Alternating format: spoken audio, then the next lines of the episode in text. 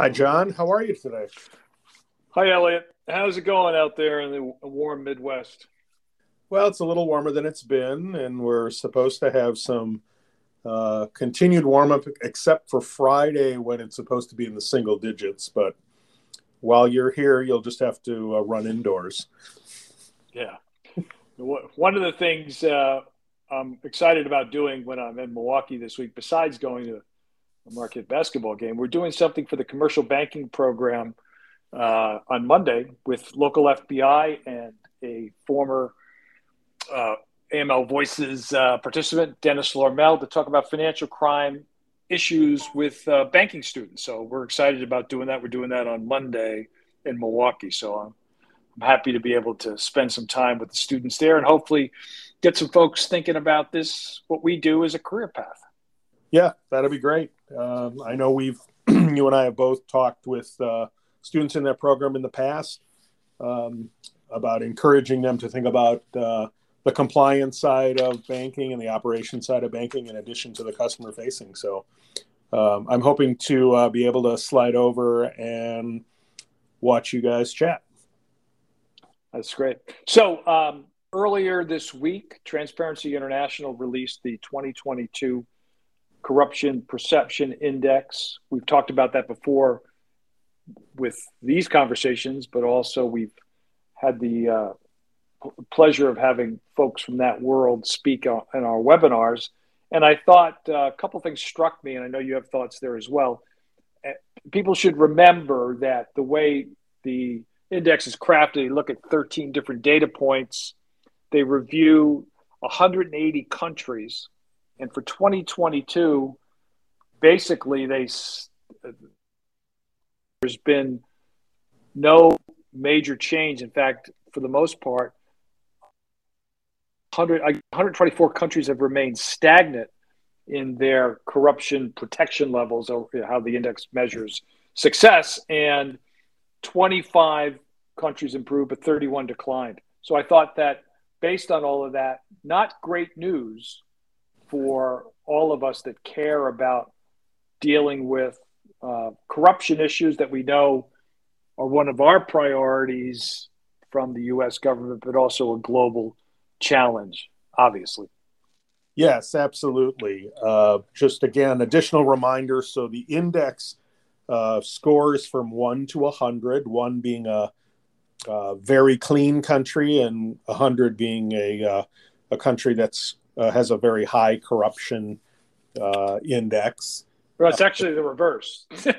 oh, you're I, right. I beg your yeah. pardon. Thank you. You are correct. That was otherwise right. a higher score is good. Sorry, yeah. this is this is not golf. This is baseball. So uh, right. a higher score is good, and a uh, low score is bad. Uh, the top six countries in the index this year were Denmark, Finland, New Zealand, Norway, Singapore, and Sweden. Um, they, we ended up with six rather than five because there were some tie scores. And the worst scores, uh, the most uh, potentially corrupt areas Yemen, Venezuela, South Sudan, Syria, and Somalia. Uh, Somalia with a 180 score. Um, so, uh, or the 180th slot, and they had a score of 12. Yeah, so um, don't don't be packing your bags for those countries anytime soon. Uh, no, I think that would be um, it be a good idea not to do that. Two thirds of the countries score below 50 and the average score of all 180 is 43. So um, uh, I think what you said earlier is, you know, uh, somewhat disturbing that there's been the vast majority of the countries who are in the index made no forward progress, um, made no progress at all. And um, we had more slippage than growth. Uh, they also looked at this, looking at six regions. Uh, Western Europe and the European Union had the highest regional average regional score of 66, and Sub-Saharan Africa had the lowest with 32. Um, so again, uh, not not totally surprising on Western Europe, considering the number of the countries in the top six that are in uh, Western Europe. Um, and the United States had a score. Sorry, I need to change. Uh, 69, 69. So they came Thank in 24th. Yep. Canada was 74, came in 14th. One of the things that uh, I also looked at was a former panelist that we've uh, had the pleasure of uh, talking to, Gary Kalman, t- was asked about this for a interview with Voice of America, and he made the case that you know even though we improved, I think we improved, the U.S. improved two points from last year. He said that um, the U.S.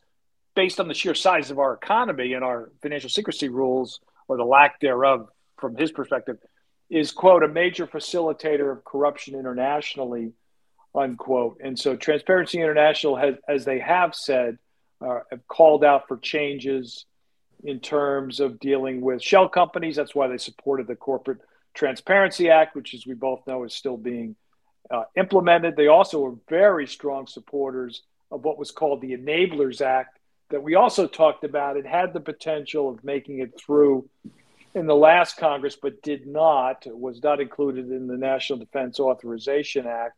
And Gary's comment about that is that lawyers, accountants, money managers, corporate formation agents, those that create trust for wealthy people, they're currently not covered by AML responsibilities. And he's not wrong. And he really believes strongly that they need to uh, close that gap. And so a bill has been reintroduced, but you know, there's a lot of skepticism that it would make it through this divided divided Congress. So even though the U.S. has done better, our sheer size gives uh, organizations like um, Transparency International concern that it's we're, we're, just so big. And then they also in that same story quote uh, Janet Yellen, who said last year that the U.S. and as you know she's the Treasury Secretary was quote the best place to hide and launder ill-gotten gains unquote and that's because of the shell company issue. While a lot of this is starting to be addressed, I think that's relevant too as we try to figure out what all this means in terms of our community's response to due diligence, reporting, detection, training, and all those sorts of things. Yes. So there's a, a couple of uh, areas that they uh, that the report uh, focuses on. One is uh, the link between corruption and security threats, uh, and how uh, having a having a a very corrupt government can really represent security threats both to the people of that country, but also to other countries in the region. And the, the other one that I thought was interesting, not surprising, but interesting, was corruption and resilience to organized crime. So that uh, uh, the adverse impact of strong organized crime organizations in a country or in a region, uh, which is often uh, directly related to the level of corruption, um, is, is a serious problem that they point, uh, point out. Um, uh, additionally, they do make four recommendations, um, things that they believe will enhance transparency and therefore reduce corruption. One is to reinforce checks and balances and to promote separation of powers. Uh, we see certainly in authoritarian regimes where um, a strong and separate judiciary and legislative function uh, are uh, eaten away at, and therefore uh, there's no check and balance on power, which also can directly connect to corruption. They talk about the importance of sharing information and upholding the right to access it. Uh, again, that's the transparency component. Um, limit private influence by regulating lobbying and promoting open access to decision making. Again, another element of transparency. And another reason that a lot of people uh, are concerned about the level of corruption in the United States uh, because our lobbying infrastructure has essentially routinized what in some countries would be viewed as corrupt activity, uh, and that is the peddling of influence.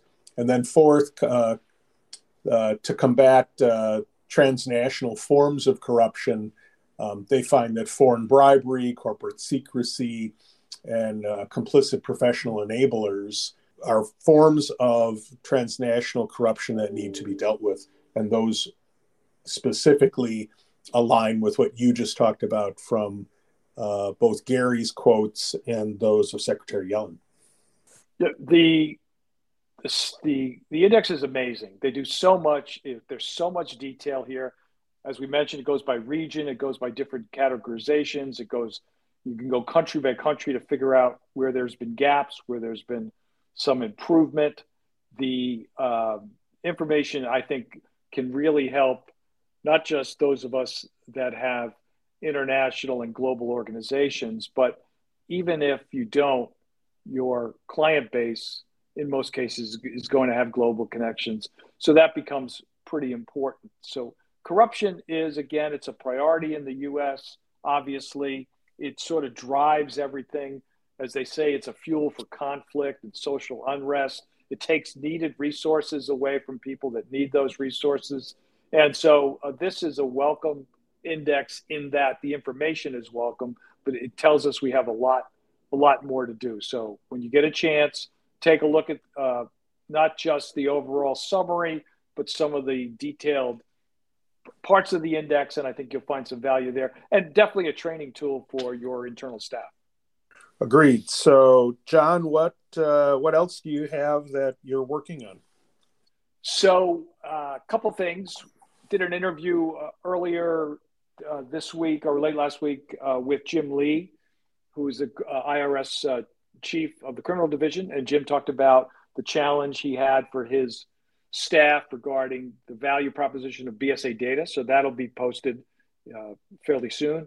Also, going to interview next week a former enforcement lawyer from the OCC, and then I interviewed Tom Vartanian, who has just written a book about uh, issues with the internet. He had written a book uh, two years ago that I interviewed him about, and that was about all the financial crises in the U.S. and what we've learned from them. So I got those couple of things uh, set up, and we're work we're working to effort uh, several other, hopefully very interesting uh, folks uh, to talk about various things in uh, law enforcement issues, regulatory issues, you name it. And I'll say the folks listening here, if there's somebody or some issue you want us to cover, send us a note. We'd be happy to do it. Yes, uh, our webinar this month is on the 28th of the month um, at 1 p.m. a live stream 1 p.m. Eastern Time and 6 p.m. GMT, and it's on um, compliance for mid-sized banks tips and trends. So uh, we'll have panelists from some uh, mid-sized banks and really be able to dig into how they're uh, embracing the challenges uh, related to financial crime compliance in their environments. Uh, and lastly, just want to remind you that if you enjoy our content, there's a lot more of it on our website. And if you have a financial crime compliance challenge that we can be of help with, certainly reach out to us and we'll connect you with the right people in our organization who can help you find effective and efficient solutions. John, have a good week. Travel safely, and I'll see you while you're here. Sounds good, Elliot. Take care of yourself. Stay safe. Yep. Bye bye.